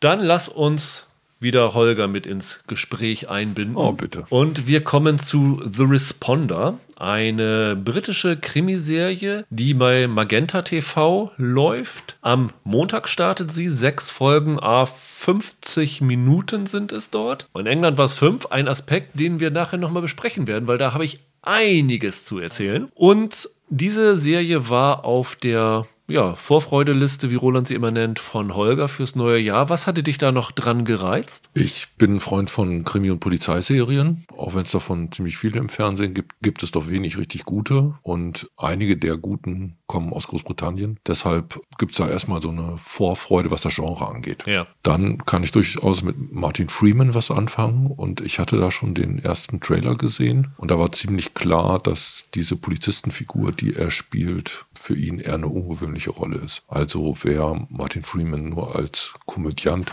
abgespeichert hat, der kann das nochmal so ein bisschen überdenken, wenn er die Rolle sieht. Wir haben alle die Serie komplett schon gesehen. Das heißt, wir können eine Gesamteinschätzung kompetent, Sowieso. so wie es uns möglich ist, äh, geben. Vielleicht kurz zur Prämisse. Also die Serie ist, äh, hattest du damals auch gesagt, von Toni Schumacher geschrieben worden. Wie gesagt, nicht der Torhüter, sondern tatsächlich ein britischer Autor. Ist das sein Debütwerk? Zumindest als Showrunner ist es sein Debüt, ne? Ja. Und der hat diese Serie mehr oder weniger auf eigenen Erfahrungen basiert. Also er war lange Zeit Polizist in Liverpool und ist dann ausgestiegen aus dem Polizeidienst, weil der Polizeidienst ihn mental so in Mitleidenschaft gezogen hat, dass er nicht mehr weitermachen konnte. Ich habe das so verstanden, dass er vor 20 Jahren schon aufgehört hat. Ja, genau. Und bei der Polizei hat er quasi die gleiche Aufgabe gehabt wie jetzt die Martin Freeman-Figur Chris Carlston. Er ist ein Polizist in der Nachtschicht, der auf die Notrufe reagiert. Und genau das Gleiche hat der, der Schumacher halt auch gemacht. Der war jetzt nochmal bei ehemaligen Kollegen und hat sich angeguckt, wie das heute läuft. Und da muss ich schon auch ein bisschen was getan haben. Aber er sagt gleichzeitig, er hätte echt Schiss, das zu vermasseln. Und dementsprechend hat er umso mehr darauf geachtet, dass das ein hohes Maß an Realismus bekommt. Und wie gesagt, er war auch in Liverpool Polizist. Das heißt, er hat diese Serie. Er stammt an, selber auch aus Liverpool. Genau, an, an Orten angesiedelt, die er selber kannte. Er war, nachdem er Polizist gewesen ist, glaube ich, noch fünf Jahre oder so Taxifahrer. Das heißt, er kennt das Nachtleben in Liverpool in, in und auswendig und hat irgendwann gesagt, nachts kommen die interessantesten Figuren heraus und man hat auch irgendwie so eine ganz einzigartige Atmosphäre über so einer Stadt nachts und deswegen hat er auch halt versucht, diese Serie in der Nachtschicht halt anzusiedeln. Es gibt übrigens auch schon wie bei äh, Halo die Order für die zweite Staffel. Ich glaube, im Juli fangen sie schon an zu drehen. Also die Serie war in Großbritannien erfolgreich genug für eine Weiter Führung. Du hast schon gesagt, Chris Carson ist die Hauptfigur, wird gespielt von Martin Freeman. Er ist ein Polizist mit mentalen Problemen. Ich glaube, die allererste Szene der Serie ist, wir sehen ihn beim Psychiater. Genau, er hat eine Therapeutin, die quasi gestresste Polizisten betreut. Genau. Und er hat es auch echt nötig. Genau, und ihm ist das auch zwangsverordnet worden. Das ist eine Bedingung für seinen Job. Er ist jetzt ja wie so eine Art Streifenpolizist in Uniform unterwegs, aber ich habe so verstanden, dass er mal Detective war und quasi ja. degradiert wurde. Er ist degradiert worden von einem Mann namens Raymond Mullen, der hier auch noch auftaucht, wird gespielt von Warren Brown, der ihm immer noch auf den Fersen ist, der ein gewisses Problem mit ihm hat und der Chris Carson ist, ja, ist eigentlich ein Einzelgänger und bekommt jetzt aber von seinem Chef eine neue Kollegin zur Seite gestellt. Eine junge schwarze Polizistin namens Rachel, wird gespielt von Adelayo Adedayo. Und die beiden fahren dann durch die Nacht in Liverpool. Und erschwerend kommt hinzu, dass der Chris Carson sich auf einen, ja, fragwürdigen Deal mit einem lokalen Drogen, der Boss ist er nicht, aber so einer, der der Drogen verkauft, eingelassen hat. Der informiert ihn vorab für irgendwelchen Einsätzen und kassiert dafür ein bisschen Geld, weil er finanzielle Probleme hat, weil seine Mutter schwer krebskrank ist und die Krankenhausrechnungen sich immer mehr auftürmen. Und dann begleiten wir ihn auf einer Woche Nachtdienst in Liverpool. Ja, das ist es grob umrissen und in dieser Woche läuft dann sehr viel schief und er reitet sich in die Scheiße, genau. wenn man das so sagen in, kann. In vielerlei äh, ja. Dingen, also beruflich, persönlich geht extrem viel schief, ja. Genau. Das Interessante hier ist und Darum habe ich vorhin gesagt, wir werden noch über die äh, Strukturierung der Serie bei Magenta TV reden. In Großbritannien lief das Ganze als fünf Folgen a 60 Minuten. Hier läuft es in Deutschland, wahrscheinlich international allgemein, weil äh, wir konnten es über Fremantle sehen, das ist ja der Distributor international, als sechs Teile a 50 Minuten. Die Struktur der Serie ist aber, dass wir fünf Einsatznächte ihn begleiten. Also eigentlich jede Folge in Großbritannien ging damit los, dass er morgens aufwacht und dann wird er über den Tag begleitet bis zum Ende seiner Nachtschicht. Jetzt in dem Moment, wo ich da aber einen Sechsteller rausmache, wird diese gesamte Struktur dieser Serie, die eigentlich ja. gedacht ist, kaputt gemacht. Und das ist was, was mich sehr, sehr geärgert hat, muss ich sagen. Mir ist das jetzt im Nachhinein erst aufgefallen. Ich glaube, Holger, du hattest es damals aufgebracht, als wir über eine andere Magenta TV-Serie geredet hatten, wo es auch in Deutschland fünf Folgen waren und vorher vier Folgen im Original in Großbritannien. The Northwater. Genau, The Northwater war es zum Beispiel. Und es ist mindestens die dritte Magenta-Serie, ja, ja. die das jetzt so macht. Und das finde ich ein extremes Ärgernis, dass Serien aus ihrer eigentlich gedachten Struktur herausgerissen werden. Liegt das jetzt an Magenta oder liegt es in Teilen an BBC? BBC, weil ich meine, dass, ich will jetzt nichts Falsches sagen, aber ich meine, dass Luther, diese Serie mit ja. Idris Elba, das war doch auch eine BBC-Produktion, dass die international auch zerstückelt wurde, sage ich mal. Also, dass die Originalfolgen weniger und länger waren und es international dann mehr Folgen waren, die kürzer geschnitten wurde. Was bei Luther so absurd war, weil du damit halt die Krimi-Fälle auch zerhackt hast. Genau. Das machen die Briten öfter für den Exportmarkt. Das kann sein, dass sie denken, 45 Minuten ist ungefähr das Fenster international fürs klassische Fernsehen, also machen wir das da passend für. Ja, mag sein. Ja, aber es gibt halt manchmal Formate, die einen dramaturgischen Zuschnitt haben, dass das äußerst unglücklich ist. Und was du gerade gesagt hast mit dieser Nachtstruktur, ist das hier halt wirklich eine Achillesferse, dass sie das so umgeschnitten haben. Und es ist nicht nur diese Struktur der Serie, das Problem ist auch, dass die Folgen in Großbritannien am Ende halt immer so einen Cliffhanger-Moment haben. Und dieser Cliffhanger-Moment ist dann halt hier in der deutschen Fassung irgendwo mitten in der Folge immer drin und du endest auf einem austauschbaren, banalen Ende, ja. Nicht ganz. Also ich finde, dass sie sich hier auch so ein bisschen um Cliffhanger durchaus bemühen, aber man hat wirklich sowas wie eine Spannungsszene, genau was du sagst, in der Mitte der Staffel und es kommt ja sogar noch danach, danach haben sie eine Schwarzblende. Also man merkt schon, da ist ein bisschen Sand im Getriebe. Ich habe mir den Spaß gemacht, es gab für The Responder im Internet äh, tatsächlich Recaps, die wirklich minutiös jede einzelne Szene, also was passiert, fast wortwörtlich äh, abgetippt haben. Und ich habe mir dann die letzten beiden deutschen Folgen tatsächlich mit diesem Recap da bei angeguckt. Und die fünfte Folge, die hier in Deutschland läuft, die ist so neu zusammengesetzt worden. Also es ist nicht nur so, dass sie das Ende woanders gesetzt haben, sondern sie haben Szenen genommen, vorne rausgenommen, nach hinten geschoben und sowas alles. Wie so ein Lego-Haus einfach neu zusammengesetzt. Und das finde ich total bizarr, weil so eine Serie hat ja von dem Toni Schumacher mit einem gewissen Sinn diesen Ablauf gehabt. Da werden teilweise Szenen aufgesplittet, andere dazwischen genommen und so. Das Finale ist relativ originaltreu. Ich glaube, da habe ich, ist mir jetzt zumindest nichts aufgefallen. Die letzte Folge in Deutschland. Aber die fünfte ist so bizarr zusammengeschnitten. Und letztendlich hatte ich auch das Gefühl, dass mir die Serie wahrscheinlich besser gefallen hätte, wenn ich sie in ihrem Originalablauf gesehen hätte. Weil ich habe hier teilweise gedacht, das ist mir irgendwie ganz seltsam von der Strukturierung. Ja, ich habe es in der BBC-Version gesehen und dementsprechend eben, ich weiß dann leider nicht ja. von diesen banalen Enden oder von diesen Schwarzblinden mittendrin, von denen ihr jetzt erzählt. Ich habe es mir halt so angeguckt. Also zum Beispiel die Szene mit dem Rührei mit Lachs ist zum Beispiel an einer anderen Stelle oder die Fahrradprüfung ist an einer anderen Stelle integriert worden und so. Das ist irgendwie komplett bizarr. ganz seltsam, ja. Schwierig. Kann man den Leuten nur empfehlen, binge den Kram und überspringt den Vorspann, damit ihr da zumindest im Erzählfluss bleibt. Ich, ich frage mich halt, warum lizenziert Magenta das nicht direkt bei der BBC in der Form, wie es äh, dort gewesen ist, weil sie sind ein Streamingdienst, du musst es nicht in irgendwie ein Live-Programm mit Werbung einbauen. Also ich, ich finde es eine so bizarre Entscheidung. Ich finde, da muss man tatsächlich in diesem Fall wirklich drauf hinweisen, weil es, na, ruiniert nicht, aber es stört so ein bisschen den Flow der Serie und man merkt es halt. Also wenn es jetzt irgendwie unauffällig wäre, wäre es ja auch egal, aber in diesem Fall ist es wirklich ein extremer Eingriff in die Erzählstruktur und das fand ich ein bisschen schade. Davon abgesehen, Holger, da du die Serie auf deiner Liste hattest, äh, mach du mal den Anfang. Hat sie deine ja, hohen Erwartungen erfüllt? Ich habe die schon gern geguckt. Ich fand die auch interessant. Ich fand, dass sie einige Aspekte hervorgekehrt haben, die in Polizeiserien eher selten vorkommen. Der Donny Schumacher hat gesagt, dass für ihn das Interessante an dieser Figur und an dieser Aufgabe als Responder ist, dass du am Anfang der Schicht nicht weißt, in welche Rolle du heute schlüpfen musst. Ob du zum Teil Sozialhelfer bist ob du Teilzeitaufgabe als Bestatter übernimmst oder einfach nur als Streitschlichter gebraucht wirst.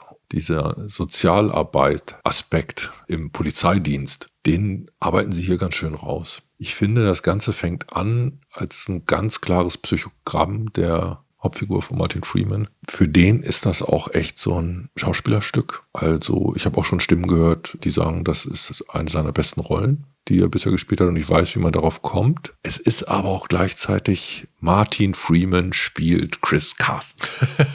es gab halt Momente, wo ich nicht das Gefühl hatte, die Figur zu sehen, sondern den Schauspieler wie eine Figur hinstellt. Unbenommen, Freeman ist ein guter und der zeigt auch richtig viel. Ich habe das jetzt im Original geguckt, der hat sich sogar extra diesen Liverpool-Dialekt drauf geschafft dafür und für meine Ohren hat er das gut gemacht. Die Serie ist wirklich ohne Untertitel im Original schwer verständlich teilweise, muss man sagen. Es ist für mich oft so, ja. wenn ich die Originalspur gucke, dass ich eine Zeit brauche, um reinzukommen. Und hier brauchte ich noch irgendwie die halbe Stunde mehr, um reinzukommen, weil sich in diesen, diesen Dialekt einzuhören, je nachdem, welche Figur gerade spricht, manchmal ganz schön tough sein kann. Aber das stimmt, also keiner sollte davor zurückscheuen, doch die Untertitel anzumachen, ja. um die letzte Nuance Ke zu bekommen. Keine falsche Ehre. Was die Serie tatsächlich auch ausmacht, ist, dass diese fünf Folgen auch so ein bisschen den psychischen Verfall von dieser Chris Carson-Figur zeigen über den Zeitraum. Und ähm, das hat der Schumacher auch gesagt, dass diese ich glaube, fünf Tage nacheinander zwölf Stunden Schichten. Ich meine, das ist so die Arbeitsstruktur, die er damals hatte, dass die wirklich so schlauchen, dass du am Ende der Woche nicht mehr weißt, wer du bist. So ja, ich glaube, die Redewendung ist, die letzte Nacht fühlt sich an, als würde man durch den Schlamm warten. Und dass das halt so eine psychisch fordernde Tätigkeit ist, die einen auch richtig runterzieht und wo dann Leute im Grunde genommen auch ja selber mit psychischen Schäden irgendwann durch die Gegend laufen, weil sie, wie soll man sagen, so diesen Polizeieinsatz an vorderster Front erleben. Das zeichnet die, zeichnet die Serie ganz gut nach. Und in dem Fall ist es sogar so, wir werden halt so eingeführt, äh, wir haben bereits eine beschädigte Figur. Und nachdem wir ihn ein paar Folgen verfolgt haben, wissen wir, wo er seinen Schaden her hat. Die spielen die in der Serie halt mit so einer Ambivalenz. Es ist durchaus eine Zeit lang äh, unklar, ist er ein guter oder ist er ein korrupter Polizist? Und wenn er korrupt ist, wie korrupt ist er eigentlich? Und macht er jetzt die falschen Sachen aus den richtigen Gründen oder doch eigentlich aus niederen? Das bleibt zumindest so über die ersten ein, zwei, drei Folgen noch so ein bisschen im Diffusen, wobei ich schon finde, dass Freeman trotzdem letztendlich der Sympathieträger und die, die Identifikationsfigur in dem Stück ist. Also für mich selbst ist The Responder ein etwas schwieriger Fall, weil das ist einerseits eine Serie, in der ich sehr viele Momente genossen habe. Und das hat eigentlich immer was damit zu tun, dass die an vielen Stellen sehr gut geschrieben ist. Da sind so schöne kleine Momente und teilweise einfach nur so Sätze drinne, die fallen, die, wie ich finde, durchaus nachhallen und die eine gewisse eine dramatische Kraft haben. Ich weiß gar nicht mehr, war das Folge 1 oder 2? Da gibt es ein Gespräch zwischen Martin Freeman und einer weiteren Person und er erzählt von seinem Berufsalltag. Die andere Person sagt zu ihm, everyone has something good inside oder irgendwie sowas, jeder hat was Gutes in sich. Oder everyone matters to someone oder so. Und er antwortet, no, they really don't. Das ist gar nicht so ein Satz, der jetzt irgendwie groß forciert wird oder wo dann großen Gewese drum gemacht wird. Das wirkt einfach sehr schön für sich. Das hat in dem Moment einen Effekt auf mich und nimmt mich mit. Und das hatte ich in The Responder, glaube ich, häufiger als in vielen anderen Serien, ja. die ich die letzten Monate gesehen habe. Und das ist ja was sehr Schönes. Und es ist so gut geschrieben, dass sie genau den Satz wieder aufnehmen mhm. und er später der Anker für eine andere Figur wird, ja. indem er genau das dann sagt. Genau, aber halt ohne, dass beim ersten Mal dieser Dialog schon so offensichtlich ausgestellt mhm. wird, dass ich das erwarten kann. Mhm. Und das finde ich hat hier halt eine tolle zwischenmenschliche Ebene. Gleichzeitig finde ich aber so viele Sachen, wie diese Serie versucht, auch irgendwie neue Aspekte in dieses Schema Polizeiserie einzubringen. Du hast eben diese ganze Sozialarbeit mhm. angesprochen. Das mag alles schön und gut sein, aber letzten Endes habe ich nach ein, zwei Folgen gedacht, das ist halt jetzt die x-te Serie über einen psychisch labilen Polizisten und darüber, warum er psychisch so kaputt ist. Das ist ja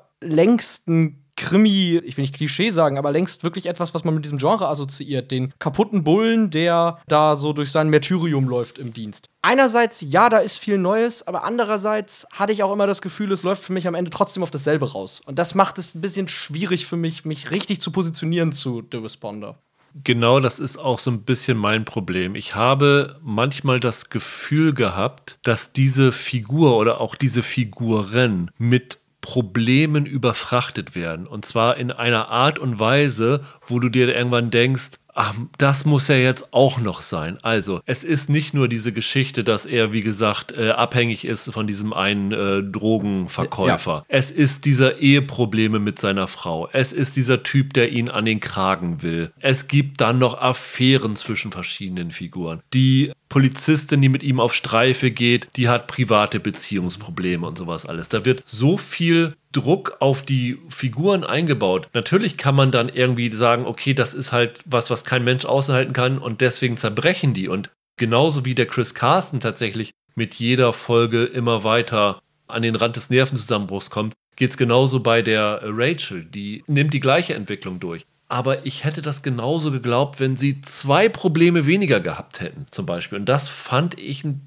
bisschen überladen und überfrachtet ich mag Stoffe über kaputte Figuren und ich mag auch sogenannte Runterzieher sehr gerne. Ja, ich meine, True Detective, bestes Beispiel. True Detective ist ein super Beispiel, wenn du bei Polizeiserie bleibst oder wenn du bei diesem, ich sag mal, äh, depressiven Psychogramm bist. Vor zwei Jahren war ich ja der, der eine, der I Know This Much Is True so gerne mochte mit dem doppelten Mark Ruffalo. Ja. Und solche Stoffe haben ja auch zu einem gewissen Grad so ein, wie soll ich sagen, die haben so eine kathartische Energie. Ne? Du, du erlebst da diese, diese ganzen Trauerfälle, die die haben und das ganze Leid, durch das die gehen. Das macht ja was mit dir in dem Moment. Ich finde aber, es gibt Situationen oder Serien, wie jetzt The Responder oder zuletzt, das war ja die auch eine Serie, wo wir ein bisschen unterschiedlicher Meinung waren damals, Rüdiger, hier Time, war doch auch Magenta TV. Ja. Auch so eine sehr düstere Serie, in der ich das Gefühl habe, dass dahinter ein Autor steckt, der aktiv darüber nachdenkt, was er seiner Figur noch antun kann.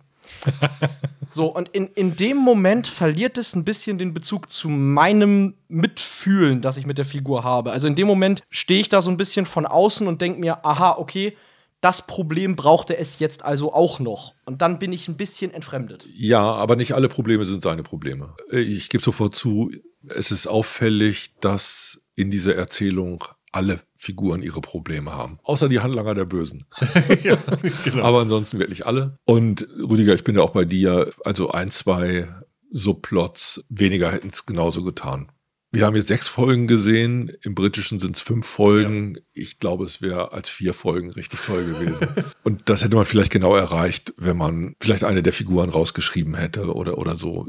Die Grundidee dabei ist aber ja im Grunde genommen, was sie nicht machen wollen, ist genau dieses Geschönte, was du sonst in vielen Polizei- und Krimiserien ja. halt auch hast.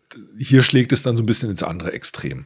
Kann man so machen, muss man aber nicht. Und gleichzeitig, das ist auch ein bisschen so ein Runterzieher-Ding. Ich finde, die Serie hat allerdings tollen schwarzen Humor. Ich fand die in einigen Momenten und einigen Figuren überraschend lustig. Es gibt da zum Beispiel eine Drogensüchtige. Casey, ja, und ihr ähm, Freund Marco. Und ihr Freund, ja. und ihr Freund ist so ein totaler Vollidiot. Aber ein Vollidiot mit einem Herz am rechten Fleck, muss man sagen. Aber hauptsächlich Vollidiot. Und die sind als Nebenfiguren eigentlich toll. Also ich, ich finde, die, die funktionieren ziemlich prima. Also mit denen hatte ich durchaus Spaß. Sie machen bloß den gleichen Mist immer wieder. Das ist, ja. sind redundant. So. Es stimmt schon, du hast nicht nur diesen Liverpudlian-Sprech, sondern auch den Humor aus der Ecke. Also es gab eine Szene, wenn ich mal kurz ins Detail gehen darf, wo er mal wieder eine Sitzung bei seiner Therapeutin hat. Und da denkt man auch, naja, solche Sachen kennt man. Und letztendlich haben die es da ja auch her. Aber hier gibt es die schöne Szene, wenn die Therapeutin den Patienten verwechselt. Ja, das ist das war großartig. Die reden ja. aneinander vorbei. Ja. Und dann heißt es irgendwann, ah ja, Chris, ach ja, Sie sind ja das. Ja. Und am Ende geht er raus und sie gesagt, oh, ich hasse meinen Job. Das fand ich super. Das fand ich ein Hammer. Wie fandet ihr die Soundkulisse der Serie? Ist ja was, über das wir sehr selten reden, weil die versuchen ja mit dem Sound den mentalen Zustand von dem Chris aufzufangen. Also immer wenn er wieder so ein Breakdown hat, kommt ein wirklich ganz, ganz aggressiv hoher Ton dann. Ich fand das teilweise echt unangenehm beim Zugucken. Ja, aber ich glaube, das solltest du auch. Ja, aber ich weiß nicht, ob das so sein musste. Die ganze Serie hat ja teilweise Runterzieherqualitäten. Es dauert, bis sie ihre humoristischen Highlights hat. Bei der ersten Folge war ich noch mal, mal gucken, was das wird. Dann hat sie mich aber ein bisschen reingesogen und irgendwann läuft dann der Plot auch ein bisschen weiter, wobei man sagen muss, dass dieser Krimi- oder Thriller-Plot, der so nebenher läuft, der ist ein bisschen 0815. Das ist schon sowas, was man woanders her kennt. Das will eher irgendwie so ein Stimmungsbild rund ja. um einen Beruf sein. Vollkommen. Es gibt aber zum Beispiel im Guardian gab es eine schöne Kritik dazu, die endete dann damit, ja, wenn du irgendwas über Großbritannien heute wissen willst, dann guck dir diese Serie an. Fand ich schlimm. aber wenn die Einschätzung im Land der Kritiker dieser Serie gegenüber genauso ist, dann trifft das vielleicht auch ein bisschen so ein Stimmungsbild. Ja. Zu der Soundkulisse, die du ansprichst, ich glaube, was daran auffällt, ist, dass es eines der wenigen so eindeutig artistischen Elemente. Also das natürlich ist, ist die auch auf eine gewisse Art ganz hübsch inszeniert, aber das ist eine besonders auffälliges Stilmittel, das sie da verwenden. Dadurch bricht das ein bisschen raus. Ich mochte das, aber ich mag, dass, dass das so ein bisschen raussticht. Mir gefiel das schon. Aber ich sag mal, wenn du eine Serie, die so schwierig verständlich ist wie diese hier, dass du sie laut gucken musst, um das Englisch mitzukriegen, und dann kommen diese Toneffekte, da ist mir wirklich fast das Trommelfell weggeflogen. Also das fand ich wirklich extrem unangenehm. Der Liverpudlian-Akzent ist doch, ist doch total schön. Ich habe dem gerne zugehört. Ja, aber äh, wenn du denn die Dialoge nicht mitbekommst, weil die so, das ist halt was anderes. Ah, dafür hast du ja die Untertitel an. Äh, ich hatte keine, das ist das Problem. Ah, das, das, ist, das ist schlecht, ja, das Jokes on you. Ich fand die Kamera ziemlich gut. Ich fand, die haben gute Bilder hingestellt. Liverpool selber kommt ja, glaube ich, auch im britischen Fernsehen nicht so stark vor. Also das soll schon so ziemlich konzentriert sein mhm. auf London und, und Manchester, was man hauptsächlich im Fernsehen vorgesetzt bekommt. Ich glaube, für die ist das ganz interessant, dass Liverpool und dann nicht nur dieses Klischee Liverpool mit den ja. immer gleichen Backsteinhaus-Gegenden, wo nicht immer nur Penny Lane und Strawberry Fields. ich fand es noch hübsch, eine Nebenfigur zu sehen. Habt ihr seine Mutter erkannt? Äh, die Schauspielerin meinst ja. du? Nee, habe ich nicht. Das ist Rita Tushingham. Bitterer Honig. Ich glaube 1961. Die Frau war mal das Covergirl des Kitchen Sink Dramas. Dr. Chivago hat sie auch mitgemacht. Die als 80-Jährige jetzt hier nochmal ans Bett gefesselt zu sehen. Ich fand, die hat so ganz eindringliche Augen, daran kann man, kann man, konnte man sie wiedererkennen. Ich glaube, die haben insgesamt viele Leute ähm, gecastet, die in Liverpool geboren sind. Also sie ist zum Beispiel auch eine gebürtige Liverpudlian. Freeman hat sich das, glaube ich, zu antrainiert. Ne? Das ist, glaube ich, nicht sein natürlicher. Ah, der macht das wirklich gut. Aus unserer Laiensicht. Ja, ja, das ist echt nicht übel. Das sind, ist auch die Rückmeldung, die er von den britischen Kritikern kriegt. Ich habe zwei, drei Freunde, die da aus der Ecke mhm. kommen. Also das trifft schon sehr genau den Kern. Überhaupt, was Holger vorhin sagt, finde ich stimmt. Es ist schon so, dass man hier Momente hat, in denen man das Gefühl hat, dass Martin Freeman, der Schauspieler, jetzt da eine Präsentation quasi dieser Figur abgibt. Gleichzeitig glaube ich aber schon, dass der sich für alle größeren Awards damit qualifiziert hat. Ich glaube schon, dem gelingen hier halt Szenen, die wirklich eine große Qualität haben. Freeman war schon oft sehr, sehr gut, aber ich finde schon, dass der hier ein paar Szenen hat, die nochmal eine Schippe drauflegen. Also wer Spaß an ihm als Darsteller hat, sollte sich das auf jeden Fall angucken, weil er Freeman da nochmal von der anderen Seite sieht und weil man da durchaus auch erkennt, was der schauspielerisch drauf hat. Das würde ich schon sagen. Also auch wer, glaube ich, Freude an britischen Krimis hat, kommt hier durchaus auf seine Kosten. Ich würde es, wie gesagt, mit Einschränkungen ein bisschen sehen. Also weniger Problematik hätte für mich gereicht und äh, vielleicht ein bisschen weniger Lauflänge, aber die hat schon gute Ansätze. Ich fand auch so diese, die Adelaio, Adedayo als ja, seine genau, ähm, über die müssen wir auch noch Assistentin, die fand ich auch ziemlich gut. Also ich habe die vorher noch nicht gesehen gehabt. Kanntet ihr die irgendwo her? Nee, ne? Äh, hier in The Capture hat die eine Nebenrolle. Ah ja, diese Starsplay-Serie. Ja, aber äh, fand ich auch. Da war man am Anfang auch unsicher, wie groß die Rolle wird. Die hat dann im weiteren Verlauf der Serie immer mehr Zeit bekommen. Und gegen Ende hat sie auf der Feuerwache ja. noch eine ja. der, der, großen dramatischen Szenen. Also da muss ich auch sagen, da war ungefähr der Anteil von Problemen, die sie hatte, hielt sich noch die Waage. Wenn das so bei der Martin Freeman-Figur gewesen wäre, hätte ich, glaube ich, die Serie noch eine Spur besser gefunden. Und wie gesagt, ich muss immer, man muss immer noch dazu sagen, ich bin mir relativ sicher, wenn ich die Serie so wie du, Michael, geguckt hätte im englischen Original, hätte sie mir wahrscheinlich besser gefallen als jetzt als Sechsteiler. Also bei dem Schwacher soll Mentor ja Jimmy McGovern gewesen ja, sein, ja, genau. der sich unsterblich gemacht hat, als er Cracker geschrieben hat. Für, Für alle, alle Fälle Fits. Ja. Genau. Da hätte ich mir gewünscht, dass der dem vielleicht ein, zwei von den Nebenplots rausgestrichen hätte, aber das hat er leider nicht gemacht.